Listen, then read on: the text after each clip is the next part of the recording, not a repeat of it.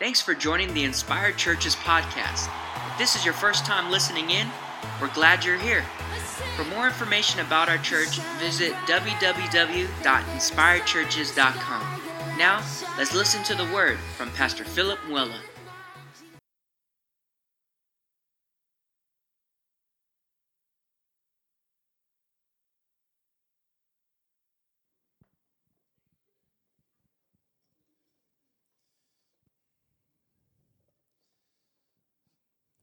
Amen. So stay tuned at Inspire. We got some beautiful new surprises coming up for worship, and we're just excited to see what God's going to do. If you have your Bibles, um, you can open up to John chapter 10. Who's ready for the word?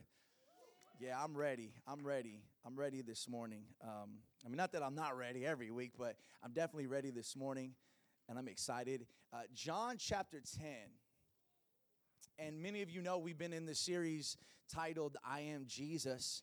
And we're talking about some seven of the most profound statements Jesus ever made about himself in Scripture. And if you've missed any of the messages, you can go back online. I believe we have the messages up um, on our podcast. And so you can follow us, or you can actually go on our Inspire website and find the podcast there. Um, or you can also download our Inspire app for that. Uh, but yeah, we are in John chapter 10. Now, here's the interesting thing about John chapter 10. Um, John chapter 10 actually contains two I am statements. So, of the seven I am statements of Jesus, John chapter 10 um, contains two. Now, the first statement Jesus declares himself to be, he says this I am the door of the sheep. And then later on, two verses later in that same chapter, this, Jesus makes the second statement. He says, Not only am I the door of the sheep, he says, but I am the good shepherd. Now, both statements are related and both statements are mentioned together in the same chapter, in the same context. Um, but we'll need to distinguish between the two because even though they're mentioned in the same chapter, they have different meanings. So this morning's message will kind of be like a two parter. It'll be this week and it'll be next week, and uh, it'll allow us to cover that chapter 10 but it'll allow us to see the two different statements you guys with me so um there the two statements are related but they're different in meaning and so i'll make sure i spend some time explaining that now, like most of the I am statements in John, and if you've been here for the past couple of weeks, you'll know that usually there's a miracle. John calls the miracle a sign. So, usually, John will write about a miracle or a sign that Jesus performs, and then following that miracle, there'll be a discussion or a dialogue. We call it discourse. And so, what John does is he helps us understand the gravity and the weight of that miracle by writing a discourse or a discussion. And so, what we read in the discussion brings commentary to the deeper meaning behind the miracle. Are you with me?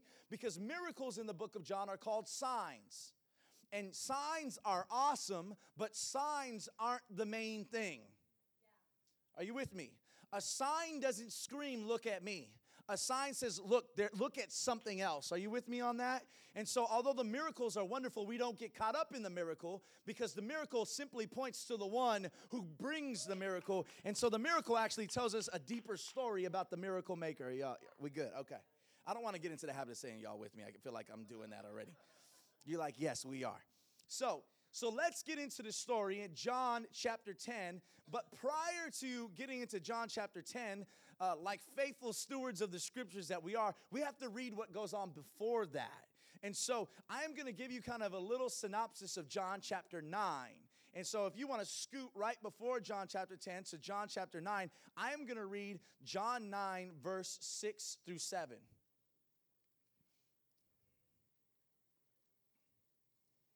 After last week, I promised myself I'm not going to yell this week. I feel like it was Mother's Day and I was like yelling at the moms. Some of your moms never been to church for like, we're not going back to that one no more. That's not that's not how the Mother's Day was supposed to go. So uh, today I'm going to lower my decibel a little bit. So John chapter 9 and we're going to read verse 6 and 7. So if you have it it reads like this.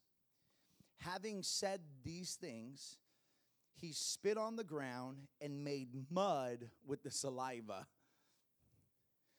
Then he anointed the man's eyes with the mud. This is referring to Jesus. And Jesus said to him, Go wash in the pool of Siloam, which means sent. So he went and washed, and he came back seeing. Now, in this story in chapter 9, Jesus heals a man who was born blind. Now, if you skip through the story and pay attention to the different responses to this miracle, it'll actually help us understand what's going to happen in the next chapter. So, we're going to skip through the story briefly. I'm going to tell you that after this man was healed by Jesus, many people begin to discuss in dialogue what exactly went on. If you look at verse 8, you'll see that verse 8 tells us that the man's neighbors are in awe and disbelief. They're looking at each other and saying to themselves, wait a minute, wasn't this the guy who was born blind? It was like you being born and raised in a neighborhood, and remember, every, you know everybody in the neighborhood, you know all their business. And so you know somebody their whole life, and all of a sudden they come at you, and something has changed radically, and you're like, wait a minute, is this the same person that I grew up with across the street? Well, that is that's what's going on in verse 8. And, and, so the neighbors are so in awe and disbelief that they're trying to find a natural way to explain how this happened. And some people are so shocked that this blind man now sees that they're thinking to themselves, well, did he have a twin and we didn't know about it? This surely this can't be the person that we grew up with. Are you with me? Oh, there I go. Verse 13. now, if you skip to verse 13, verse 13 tells us that there were local Pharisees in that city. So the way cities were organized was that every city in Israel had a synagogue, and every synagogue had Pharisees. Pharisees were like the lead, the religious leaders of the synagogue. Are you with me? So the Pharisees, I'm gonna stop, I promise. The Pharisees, the leaders of the synagogue in the city, they looked at this man and they began to ask him questions. But the tone of the questioning was interesting. They weren't curious, but they were a little combat. They were like, um, what is it? Com- they were combatant about it. They weren't curious, but they were combatant. They were they weren't questioning. It was less it was less curiosity and it was more interrogation. And so they questioned him, saying things like, "How did this happen to you? Who did this to you?" And the person that did this to you, did they know that it was the Sabbath day? The funny thing about that is the Sabbath day was a law in the Old Testament that said that you couldn't work on the Sabbath day. And so when this man was healed of his blindness and came to the Pharisees to tell them about this miracle, they questioned him. And one of their questions was, Well, who healed you? Because, you know, it was the Sabbath day, and that's wrong. They were undermining this miracle. They were calling this miracle evil. And they were calling this miracle the result of a sinful man. Whoever did this, miracle, whoever prayed for you on the Sabbath day, this miracle is void. It doesn't count. In fact, the person who's probably doing it is a sinful person because they're not obeying the law of the Sabbath. Crazy. Verse 18 tells us after being bombarded with questions, that they still didn't really believe that this man was healed. And they were questioning him and, and, and they were second guessing him. And so they, what they did was they asked for his parents. They said, you know what, bring this man's parents. So you have the neighbors that are in disbelief, you have the Pharisees that are questioning and interrogating. And they're like, well, bring in the parents of this man because we really want to know what's really going on. And so the parents come in, and the Pharisees say to the parents, Is this your son? If so, can you please tell us how does he see?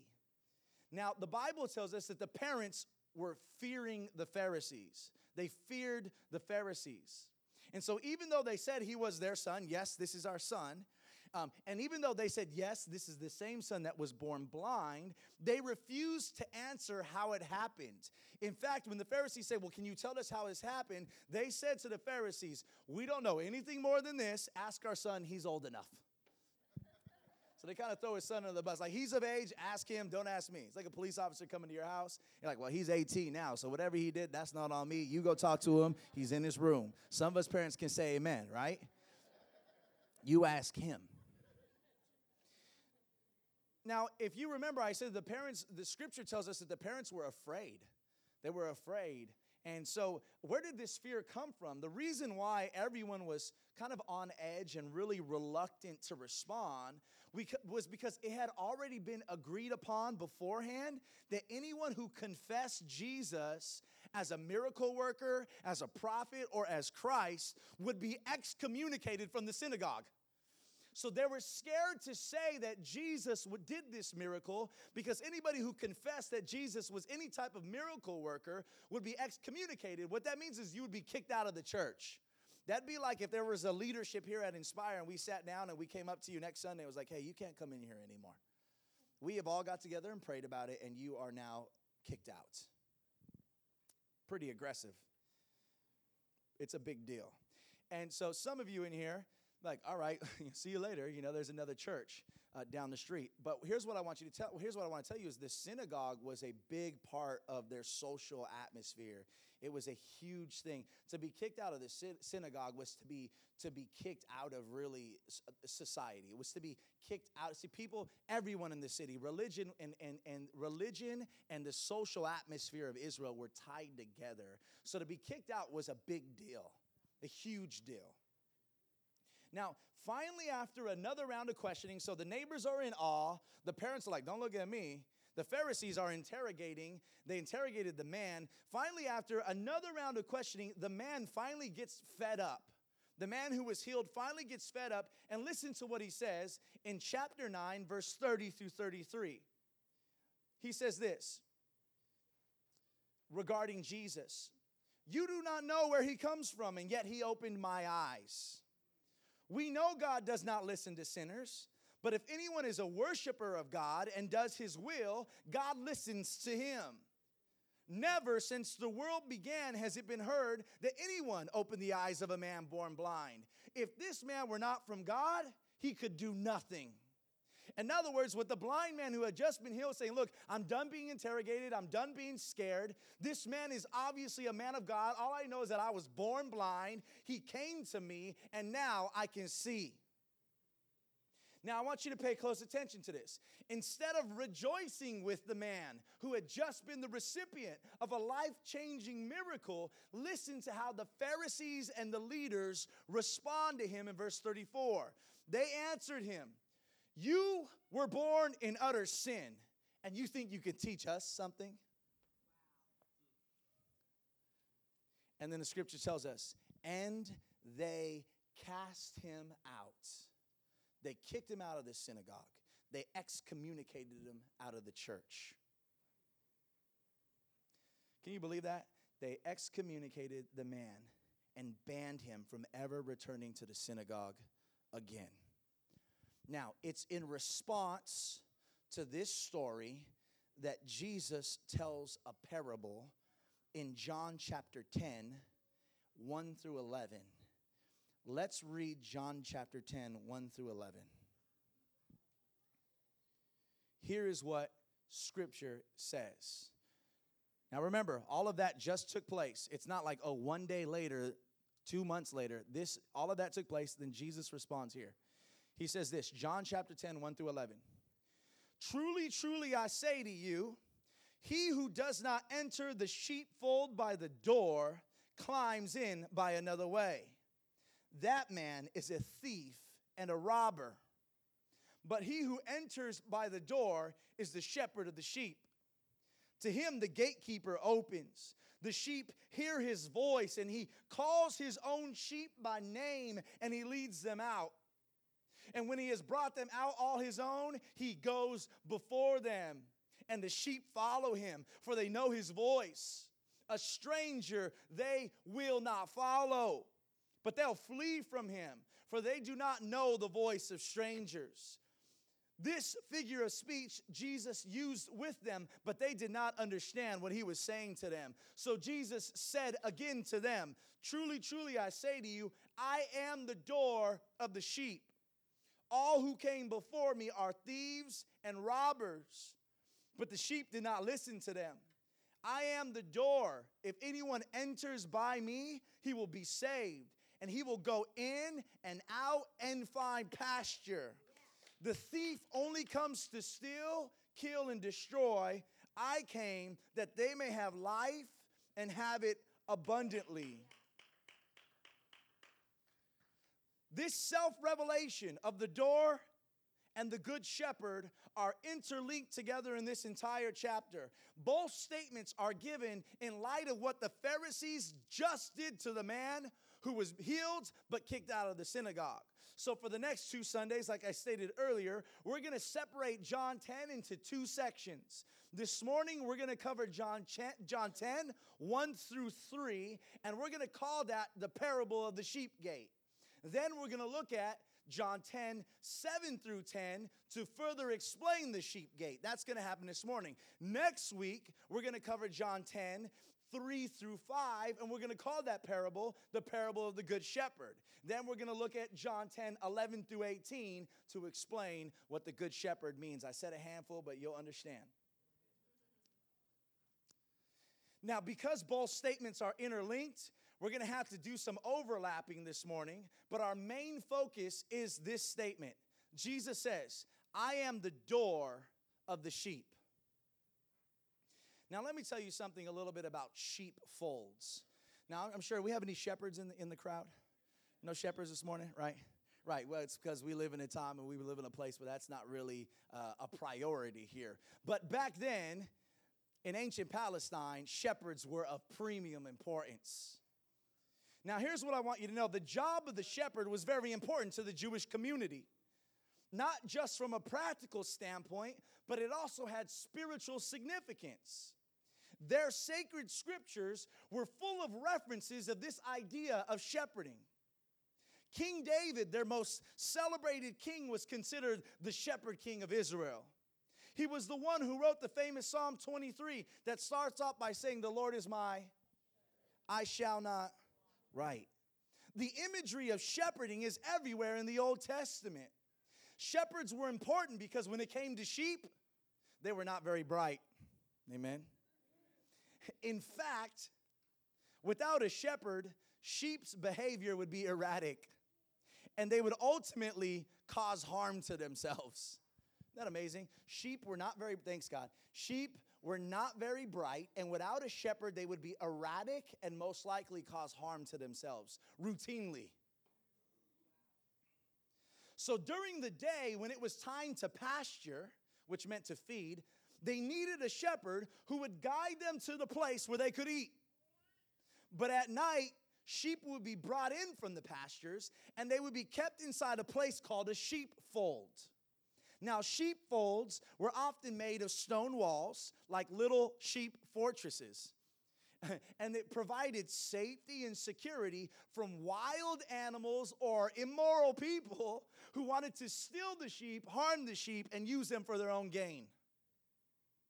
Now, since there was no such thing as barbed wire during that time, what they would do is on top of each stone wall, they would place bushes with thorns. And so it would discourage an intruder from climbing over the walls because they would most likely get stuck. Now, only someone or something with truly evil intentions would consider climbing over that kind of wall. The door of the sheep gate would literally be the only good and proper way to enter into the sheepfold. There was no other way of entrance. The door of the sheep gate was literally the only good and proper way to enter in the sheepfold for both a shepherd and his flock. Now, listen to this the only entrance to the sheepfold, which is the place of protection for the sheep, is by the door, and that door is Jesus Christ. He says, I am the door. There is no other way into this sheep gate but through the door. Jesus says in verse 1 he who does not enter the sheepfold by the door, in other words, anybody who chooses to come in another way, he who, he who does not enter the sheepfold by the door, but climbs by another way, he says, that man is a thief and a robber. In other words, he says, now he's talking to the Pharisees. Are y'all with me? He says, if you're truly a shepherd, there's only one proper way to approach the sheep, and that's through the door. Any other way will be seen as a malicious and hostile act towards the flock. This is a direct indictment against the Pharisees. They, this was a direct indictment against the Pharisees who dealt harshly with the man who was healed that day. Jesus calls them, he says, You thieves and you robbers. Because they did not approach the sheep by him, but instead exploited the sheep for their own selfish gain. The Pharisees, who were called to shepherd God's people, did not have any true concerns for the sheep. Instead of rejoicing with the man who had just been miraculously healed from blindness, a man who supposed to be under their pastoral care, instead of rejoicing with him, they threw him out because he threatened their authority that they had unjustly exercised over the people. So when this poor sheep was wounded from birth, when this poor sheep who was wounded from birth finally received healing, finally received his sight, finally received wholeness, these so called shepherds didn't rejoice or celebrate with him, but they became increasingly jealous and enraged with the man, and jealous and enraged with Jesus who had healed him. What Jesus is essentially telling them is this What kind of a shepherd are you? You're more concerned with your status and your reputation than you are concerned with the welfare and the healing of my sheep. You're not a shepherd at all. You're, in fact, a robber and a thief. You're not exercising your leadership and authority through me, but instead you're trying to go over or around me. This is what evil men with selfish ambitions do to the flock. I want you guys to notice something. Thieves and robbers exploit sheep for greedy gain. You know what it means? Thief means one who gains by unethical means. Robber denotes how an immoral individual deprives his victim of a possession, taking away something that does not belong to them. True shepherds are not covert, they're not sneaky, they don't come in at night and over the walls. But true shepherds, they walk in through the door where the gatekeeper opens it up to them and their intentions are made obvious and made known. Hypocrisy and deceit are not characteristics of a shepherd, they are characteristics of a thief and a robber. They hide and cover their motives. I'm reminded of the words of Jesus when he entered the temple in Jerusalem. He says, My house shall be called a house of prayer, but you've turned it into a den of thieves. In other words, he's telling the leaders, he's telling the leaders, you've perverted the purposes of God. You've attributed rules and regulations. You've attributed wrong words and you've abused your power and you said, Thus saith the Lord. You've abused my people. You've used my people. You have used and abused and you have said wrong things and you've all done it under my name. You've turned the house of God into a den of thieves.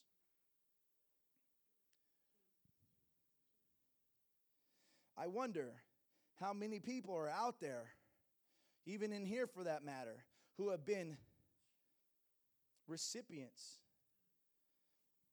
who have frustrations with God because of a robber and a thief who was posing as a shepherd. I wonder how many sheep we have there that have left flocks because there was a shepherd that was actually exploiting and using for their own gain. Please hear me out. We all make mistakes. Leadership makes mistakes. You hang out with me long enough, you're going to see my mistakes. I want you to know that. So this isn't like, oh man, let's just pick on the leaders today. But hear me out. I wonder how many of us are suffering inside how many of us have fear? How many of us have misconceptions because of things that was said or done, all in the name of Jesus?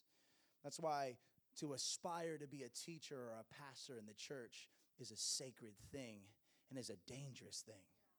Not just anybody, because not just anybody goes through the pastorate. You know, we don't just give out titles Because to be a shepherd in the, in the fold and in the flock from the Lord is a sacred and dangerous thing. And just because you know a little something, or just because you're, you're intelligent in this area, or just because you've been in church for this long, does not mean that you are called to be the shepherd of a sheep. In fact, to be a teacher in the kingdom of God is something that the Lord warns us. He says, Be careful if you want to be a teacher. You're held to a higher accountability. I want you to listen to the words of Jesus in Matthew 23 15 as he confronts leadership.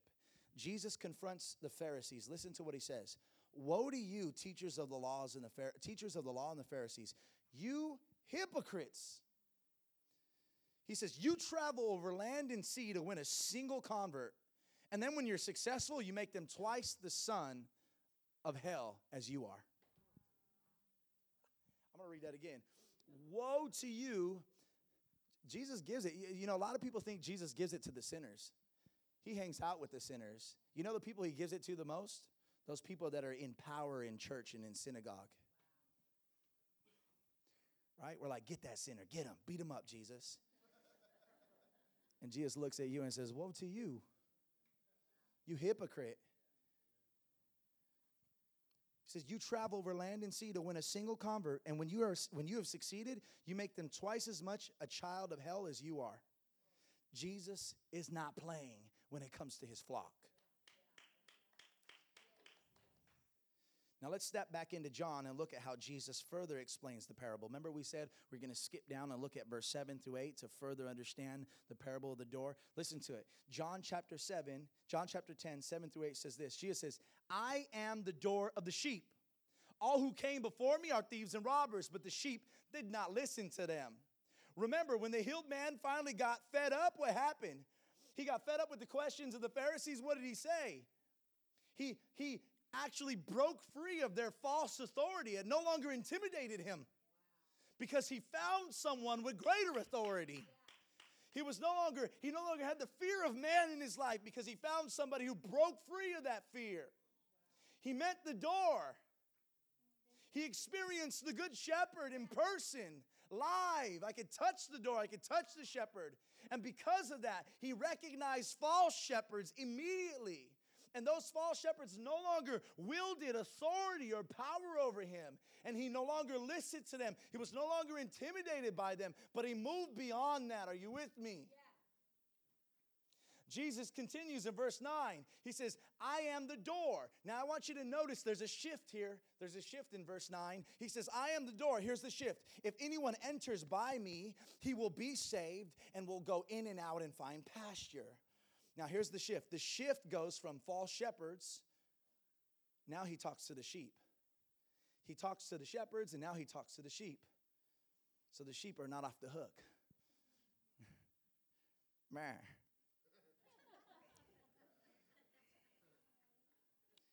He says, I am the door. That was terrible.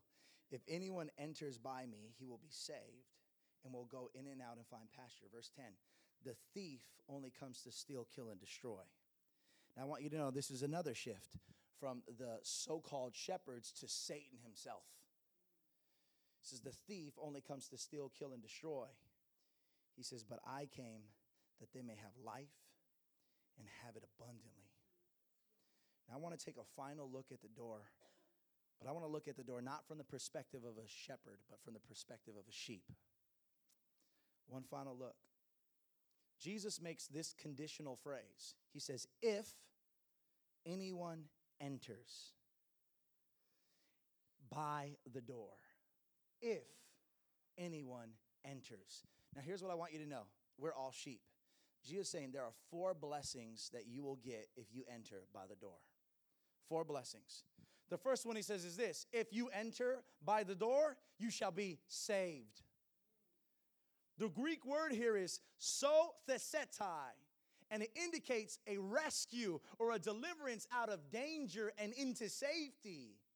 This is the blessing of the sheep who enter by Jesus. They're forgiven, they're healed, they're restored, they overcome sin, and they're delivered from the wrath of God, and they're delivered from the final judgment of God. if you have accepted Christ as your Savior, you have no more fear of judgment. You will not stand before God and be judged on that day. Because there is therefore no condemnation for those who are in Christ Jesus. He says, If you enter by the door, you shall be saved, sheep. Number two, he says, If you enter by the door, you shall go in. You shall go in. The Greek word here is isakomai. It indicates entering in something for an important purpose. He says, If you're my sheep, you'll be saved and you'll have the luxury of entering into something for a purpose.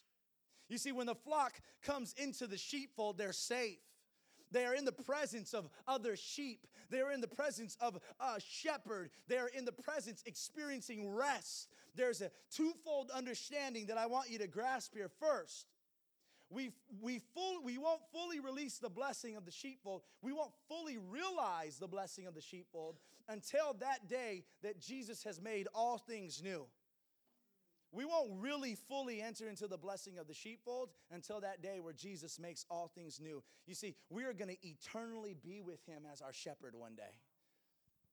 In fact, that's where Maria is today. She has entered into the sheepfold. Are you with me? You see, there's a promise, and when you enter into that sheepfold, He will be your shepherd, and there will be no need to fear. There'll be no more tears, there'll be no more doubt, no more worry. And He Himself will wipe away all our tears. And we learned last week, right? There'll be no sun and no moon because He Himself is our sun. The Bible tells us that it'll be day constantly. The party's never going to stop. So, number one is you'll enter in and on that day, you'll be with him. When the Lord takes you, you know, scripture says in Psalm 23, I'm going to go off just a little bit. Psalm 23 says, The Lord is my shepherd, I shall not be in what? Right? And the Bible, he continues to tell us, he makes us lie down in what? Green pastures, right? And in, if you continue down Psalm 23, it says this, even though I walk through the what? Valley of the shadow of death, I will fear no evil because my shepherd is with me. Now, a lot of us, and again, we, are temporal, and I'm temporal, and I think of it that way. A lot of us like, man, I'm gonna, when I walk, when I'm in danger, he's gonna be with me. You know what the valley of the shadow of death is? It's a beautiful thing. It's that moment when a Christian is passing away. You're actually facing the valley of death. When you're on your deathbed, you will face the valley of the shadow of death.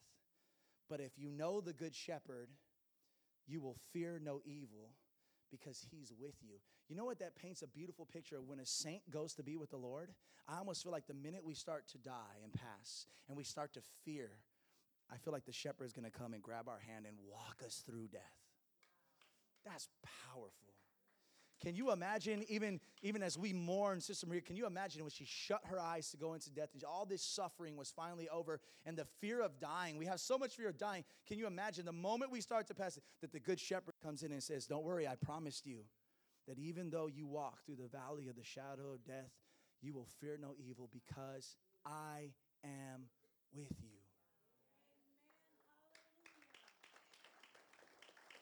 But now listen until that day comes, until that day is realized, the church, oh, you knew I was going to go there. The church is the foretaste of this coming glory. It's the place we go into for the purpose of worship, amen? It's the place we go into for the purpose of worship, keyword, together. Some of you think, well, I can make a church in my own house. No, no, no, no. You're not with the flock, you're by yourself.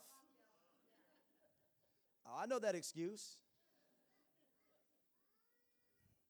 Until that day is realized, the church is a foretaste of this coming glory. It's a place where we go into for a purpose of worship, but we do it together despite all of our issues. Yeah. Come on. Somebody with no issue say amen. People with issues say amen. Let's just all say amen to that. We go in together despite all of our issues and our annoyances. Amen. Despite all of our sins and all of our excuses, we go into the sheepfold together as a flock and we experience the abiding presence of God as one flock, even when we're sitting next to so and so annoying and brother annoying. You know what I'm saying? Like we're experiencing it together, and for a moment, in a transcending moment, all of our weak earthly issues fall and we worship God together. And look, I have beef, you have beef, we all, all those Christian people that we have beef with, when we get to heaven, it's not gonna matter. Not gonna matter. We are gonna be in such a celebratory, loving mood. It's like, you know what? I don't even care. I love you. I'm being real. You know, I say this every once in a while, but I'm saying the person that we love the most in church conforms us to the image of Christ. But the person that we don't get along with the most also conforms us to the image of Christ. We need both. So a lot of us, we want to find a church where we get along with everybody. Well, there's going to be a missing element in your attitude. The Lord can't, you can't, how is He going to produce patience? How is He going to produce kindness? It's easy to love the people that look like you, sound like you, talk like you. But it's the people that don't look like you, don't sound like you, don't talk like you, even the ones that bug you and bother you the Lord uses that to conform you into the image of Jesus. I'm preaching to myself. Nobody in here. I mean, I love y'all. Just kidding.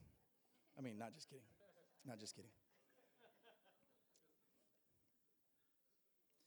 But we experience together the abiding presence of God as one flock. Please hear this. It's in the church where we practice submission and community submission to our under shepherds who point us to our great shepherd, and community with other sheep who encourage us and hold us accountable in our walk. Where would we be without the body of Christ?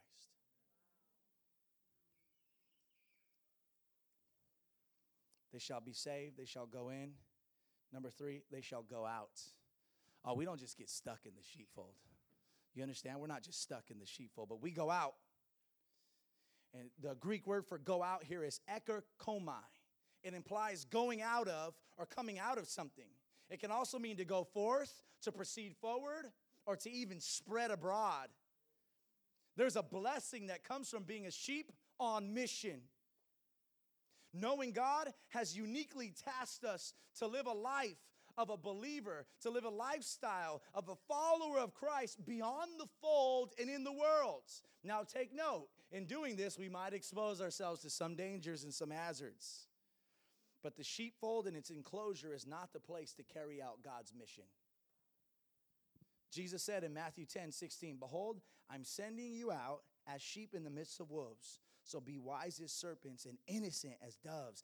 Jesus is telling this to his disciples, preparing them for persecution, yet encouraging them not to be afraid. Because verse 23 and 30, uh, 32 and 33 says, Everyone who acknowledges me before men, I will acknowledge them before my Father who is in heaven. But whoever denies me before men, I will also deny before my Father who is in heaven.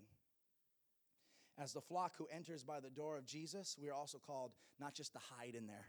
Let's just stay in here and pray all day until he comes back. We're not called to do that. We're not just called to hide out in places of worship. We're called to go out and experience the blessing of being a church and a people that are on mission. Number four, they will find pasture. Somebody say amen to that. You'll go in, you'll go out, you'll find pasture. The Greek word here is nome and it simply means grazing. And you know what that means, pasture grazing? It also can mean growth or increase. Those who go through the door of Jesus Christ will find food and will find increase. You know, we're all hungry for truth. We hunger for what is real. We hunger for what is meaningful. We ask questions like, why are we here? And who am I? What's my purpose? And unfortunately, many seek answers from robbers, thieves, and strangers. Where are you getting your answers from? They go through doors and gates of false wisdom, false teaching, and false comfort. We turn to drugs and alcohol, quick fixes and highs to numb the pain and nourish our souls. Yet Jesus Christ is the door, and those who walk in by the door, they'll find food. The pasture is also a place of increase and growth increasing in spiritual blessing. You can try and look for other shepherds. You can try and look at other doors. You can try and eat at other pastures, but nothing feeds the soul and increases the blessing like Jesus Christ, the living word, and his word here, the scriptures. Now, I want to finish I want to finish right here with this, and I want to tell you something that um, I believe, and we're going to pray out and we're going to finish. But I really want to, uh, I really want to share something with you today um, that I don't think is too politically correct. I love not getting politically correct here, because especially in a time of politics, we're in a. Aren't you tired of politics right now? Who's, I mean, don't get tired of praying for politics. And I mean, there's good politics, don't get me wrong. I mean, we, we as a people, we must fight for justice. We must fight for the cause of those that are, that are oppressed. And we must definitely be good stewards of this and the nation that we live in. So don't get me wrong, but I'm just a little tired with politics. I don't know about you, but I don't know what news channel to watch anymore. I feel like it doesn't matter what channel I watch. Everybody got a little something, something, a little too much of something. I don't know who to believe, what to believe. Maybe I'm the only one who feels that way. I'm like, you know what? Your Fox News and your CNN, that's fine, but this has got to be the place you got to go. Look, at the end of the day, liars are gonna liars are gonna raise up. They're gonna be Republican liars, amen? Because I know we got some demos in here, and there gonna be some demo liars, amen? Because I know we got some Republicans in here, right? Liars are gonna raise up, but the word is true. And in the last days, you're gonna not know who to know. And if you don't have a shepherd, you're going to be confused and everything else is going to lead you astray. You're going to believe everything you read in the Twitter world. Some of you do. I know. I see you reposting. I won't call your name out though. But it's the Word of God. It's the Word of God that will tell you where to go, where to run, who to trust. It will not fail you. And when America hits persecution, if we ever do, this will be what we stand on. It will be your only comfort, it'll be your only strength. Now, if Jesus ever made a statement that was politically incorrect, this was one. What Jesus is saying is that the kingdom of God is not inclusive, but it's exclusive. That's not politically correct. Wait, isn't it for everybody? No, Jesus says, I am the door. You know what he says? And this is Jesus, so don't get too mad at me. He says this this is exclusive. He says, There's not many ways to get into the sheepfold, there's only one way. God's flock only has one shepherd, it only has one door. And the only way in is by the shepherd through that door, which is Jesus Christ. Now, I realize that some in the world may find that discriminatory. They may find that a little they may find bigotry in there. They may even find that a little arrogant that Jesus would declare himself to be the only way. Why do you have a religion that says it's my way or the highway? How prideful and arrogant of your religion. Why believe that a God who's supposed to be that good would only give one way? What kind of a God would do that? But to this, I would simply reply You say God is arrogant for having one way but I say humanity is arrogant for demanding a God who humbled himself, came down, and died to have several different ways other than the one way that he made. I think we need to hear that again. You say, My God is arrogant for having only one way, but I say humanity is arrogant for demanding that a God who humbled himself, came down, was crucified by the very creation that he created by demanding that that God who has made one way, why don't you have more ways than that? The arrogance of humanity, the pride and sin of humanity, to take the one way, the beautiful way, the way of suffering, and to spit on it and reject it and say there's got to be another way. You want to know why humanity rejects the one way? Because with that way comes the demand for holiness, and man does not want to live holy. He doesn't. So he has to find another way. Jesus died for us. And Jesus made this statement, not Philip. He says, if you want to enter in, if you want to go into the place of safety, you have to come by the door. And that door is me. I am the door to the sheepfold. There's no other way.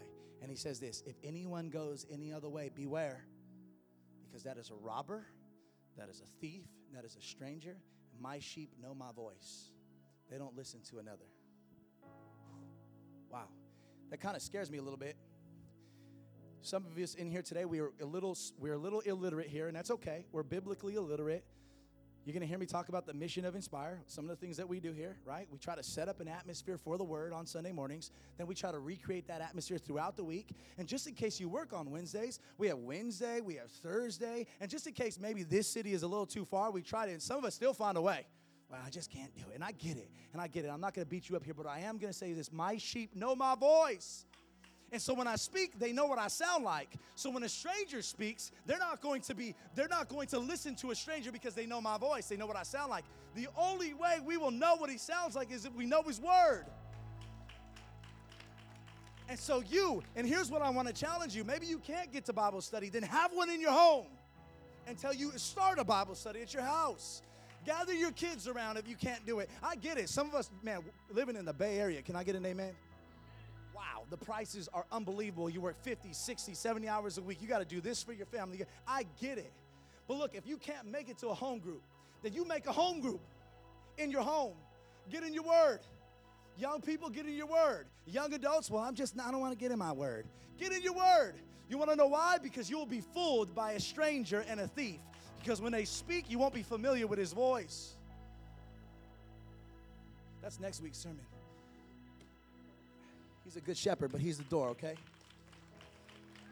I said I wasn't I said I wasn't going to yell, but my goodness, I have to. Um, I'm so glad that God has provided a sheepfold here at Inspire Church. I'm so glad. And I'm so glad He's provided beautiful sheepfolds all throughout the city. Different cities, we, we have so many of them. And we have under shepherds, right? where I'm not the good shepherd. Please don't look at me as a good shepherd. No one is good but one, that's Jesus. But I'm so glad that we have a sheepfold.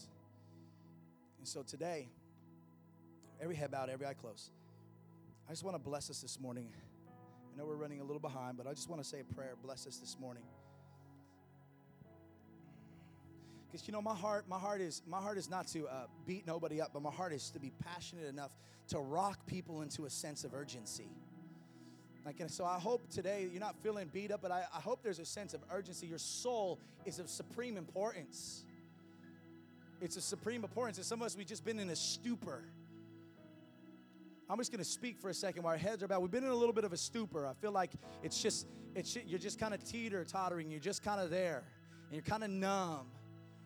There's just a numbness to His Word and just a numbness to church. And I've seen it all before and I heard it all before. And, and, and, and it's just, and I just, I want to rock you with His Word. I want to challenge you with the truth. I want to tell you that time is short. Time is short. And I want to love the world and I want to invite everybody. I don't want to shut these doors. I don't want to kick people out. But I do want people to know that the only way they can enter in is by Jesus. I would be a robber and a thief and a stranger if I preached another gospel. And God forbid, if that ever happened, you should leave this church as soon as possible and take as many people with you. So, Father, I just pray for this flock. I just pray for this flock and this house and this sheepfold. And I count myself as one of the sheep. Lord, I pray that we would hear your voice. Lord, I pray that we'd walk in by the door I pray that we wouldn't take for granted your sacrifice. I pray that when the world would try to persecute us or when the world would reject us or try to question us, that we would stand firm, that we'd stand in humi- humility. But I pray that we wouldn't lose love for the world. And Lord, I pray that the sheep in here would be saved first and foremost. If you don't know Jesus as your personal Savior, make him your personal Savior. I pray that the sheep would be saved. Number two is I pray that the sheep would go in. I pray that you would make us a safe place, a sheepfold. And I pray that the sheep would go out. I pray that we would go out. I pray that we would look to the world. We would be on mission and we would love the world. We bring other people to Jesus. And I pray that we would find pasture with your word. I pray we'd gather together in small groups. Even if Philip didn't sanction it, we'd create our own small group. We don't have to wait. I pray we gather in families, we gather as husbands and wives, we gather as single adults. We wouldn't leave anybody out. We would study and know your word more. Make us a church of your word. Lord, I bless everyone in this building today. I bless the mission and the vision and the plans of this church. Take us forward, take us deeper. May we know you and may we tell others about you. In Jesus' beautiful name we pray. Amen, amen, and amen. Inspired Churches aims to be a church that the city loves. We hope you enjoyed this week's sermon. Come back next week as Pastor Philip continues on the six part series. For more information about how you can get involved or about our community, visit www.inspiredchurches.com.